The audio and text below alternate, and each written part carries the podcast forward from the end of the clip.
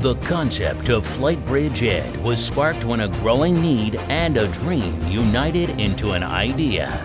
That idea grew into a passion, and from passion came a global community of providers and students joining in the revolution of pre hospital, critical care, and emergency medicine education.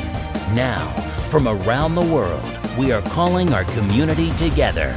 We are proud to announce the FlightBridgeED Air and Surface Transport Symposium in Nashville, Tennessee on March 20th and 21st, 2018. World class speakers, vendors, and of course, the FlightBridgeED team will be there. Go to our website now to register. Join the revolution. The content of this podcast is based on medical fact and evidence based practice from credible authoritative sources, but is not a substitute for your institution's policies, procedures, common sense, or good judgment. The views and opinions are those of Eric Bauer and FlightBridgeED in their entirety. This is the FlightBridgeED podcast critical care and emergency medicine education for nurses and paramedics. Here's your host. Hey guys, Tyler here with the FlightBridgeED podcast. What? Why are you hearing my name on the FlightBridgeED podcast? That's because I killed Eric. No, I didn't kill Eric. That's not until the ventilator battle in a couple weeks at Fast 18. But Eric's busy. He's out. He's traveling the world. He's doing a review course on Jupiter or Mars. And he asked me to do an episode. I saw this as an awesome opportunity, and that's what I'm going to do. So, I got a text message the other day from a good friend who said, What is a normal CVP? two to six or zero to five because every resource I look at says something different. And while CVP is really falling out of favor, we're not seeing it used a whole lot to guide fluid responsiveness and therapy. It brings a cross section of beliefs because if you believe that a CVP can be zero and be normal, you also believe that cardiac output can be normal at a CVP of zero, which would mean that preload can be normal at a central venous pressure of zero. To properly extrapolate the information that we're getting ready to talk about, you need to become familiar with two terms the central venous compartment and the peripheral venous compartment. Now, the central venous compartment is the vasculature that is contained within the thorax, and thus it's going to be influenced by changes in thoracic pressure and is measured with a transduced invasive line that sits in the central venous circulation. Now, the peripheral vascular compartment is basically everything outside of the thorax. And the job is to get the blood to the thorax so we can get inside the right atrium and fall into the right ventricle and increase the preload of that contraction. This is also known as the mean systemic filling pressure. What's interesting is the mean systemic filling pressure isn't something that you can just directly measure. You kind of have to indirectly measure it. And there's a couple different theories on how you can do this. One is taking a patient that's on mechanical ventilation, slowly increasing the intrathoracic pressure and plotting that against a CVP and cardiac output. Because once that intrathoracic pressure increases to the point that the CVP is now higher or at the same level as the mean systemic filling pressure, and cardiac cardiac output begins to decrease because at that point you lose that pressure gradient going from high to low and your cardiac output will begin to diminish. So now we can begin to appreciate why a CVP of zero could be completely normal. It is the free end of the hose. If you occlude the end of a hose, you do not have flow. If you increase the CVP, you increase the resistance at which the mean systemic filling pressure has to overcome to maintain forward flow. Now, when you're measuring the CVP, it's obviously going to be influenced by the fluctuations in respiratory drive. For example, when somebody takes a breath in in the spontaneously breathing patient, you're going to drop your intrathoracic pressure, and you could even see those CVPs get into a negative number. That's why when we measure that, we're measuring at the end of exhalation.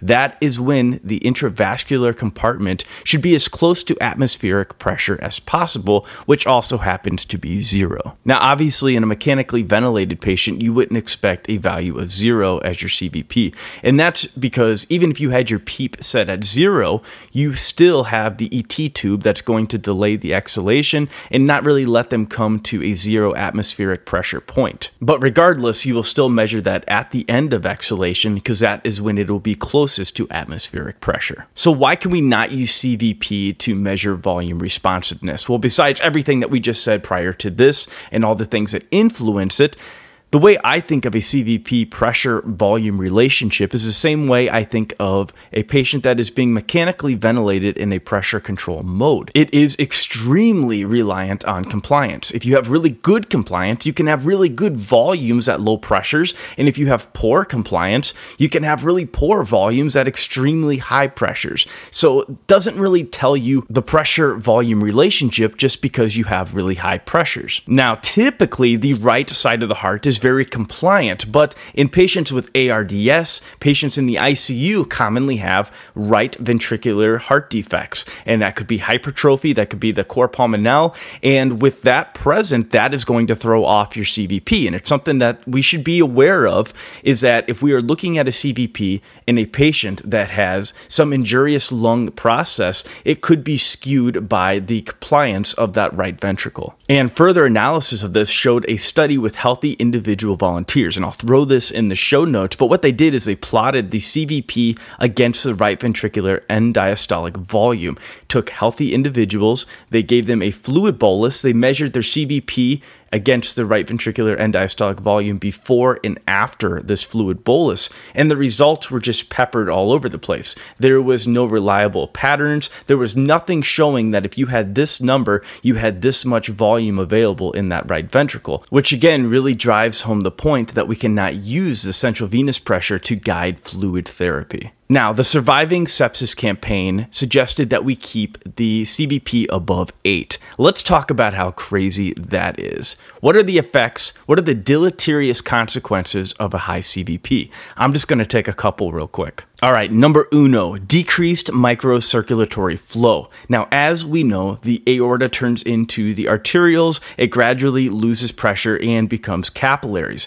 That microcirculatory flow is considered a low pressure system, which means that the flow is mostly regulated by the venous side of the equation. So if a CVP is elevated and the patient is still maintaining somewhat of an appropriate cardiac output, that means that the mean systemic filling pressure has to be even higher than what the CVP was. Otherwise, like we said before, you wouldn't have flow. So it is postulated that the microflow is influenced more by venous congestion congestion than mean arterial pressure. All right, so what does that mean? Break that down. That means that the arterioles turning into the capillaries have a higher resistance at which they have to overcome because of venous congestion in order to perfuse the tissues. Now, everything in the body has some sort of a counterbalance resistance. If you think about the coronary arteries, they have to overcome the left ventricular end diastolic pressure, the transmural wall pressure. The brain has to overcome the intracranial pressure. Everything is balanced by some opposing force.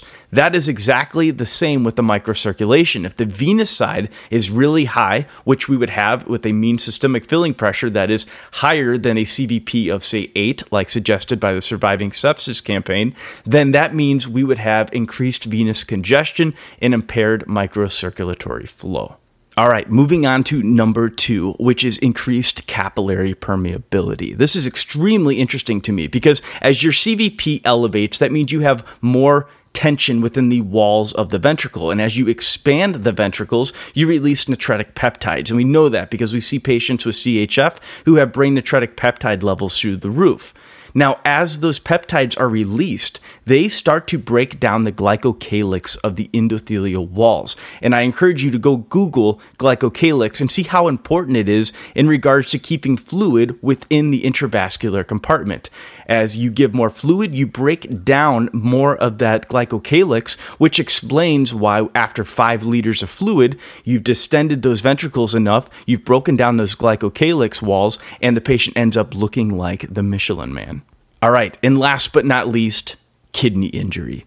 A high CVP pressure is transmitted backwards. It can actually cause venous congestion, and the increase in the renal subcapsular pressure decreases the glomerular filtration rate. So, this can also create an increased resistance to the intrarenal collecting lymphatics and decrease your lymphatic flow, which is probably the last thing you want to do in a patient that is septic. Now, to conclude this podcast, I just want to say that the information that we relay is not information that I studied in my basement on a cat learning how glycocalyx works. The information that we take and we extract is from large studies, the evidence body, and our job as podcasters is to take that and turn it into a digestible format that you can listen to and maybe learn something new on your way to work. We are cover bands for evidence based medicine. The real heroes are the people that are dedicating years out of their life to these studies and help us to constantly reevaluate the way we practice medicine. So, can a CVP be zero and still have adequate cardiac output? Absolutely. Should a CVP be over 8, not in a spontaneously breathing patient? Are we going to really care when it comes to guiding fluid therapy? No way, Jose. All right. You guys have a fantastic week. Eric, thanks for letting me come on the FlightBridgeED podcast. I'm excited to see everyone at Fast 18. And if you don't want to just mope around on your couch looking at tweets of everybody having a blast in Nashville, then you should probably just go buy a ticket. All right, from Tyler and the rest of the FOAMfrat crew and FlightBridgeED, we will see you in Nashville. This has been a production of the FlightBridgeED podcast, leading the way in pre hospital critical care and emergency medicine education.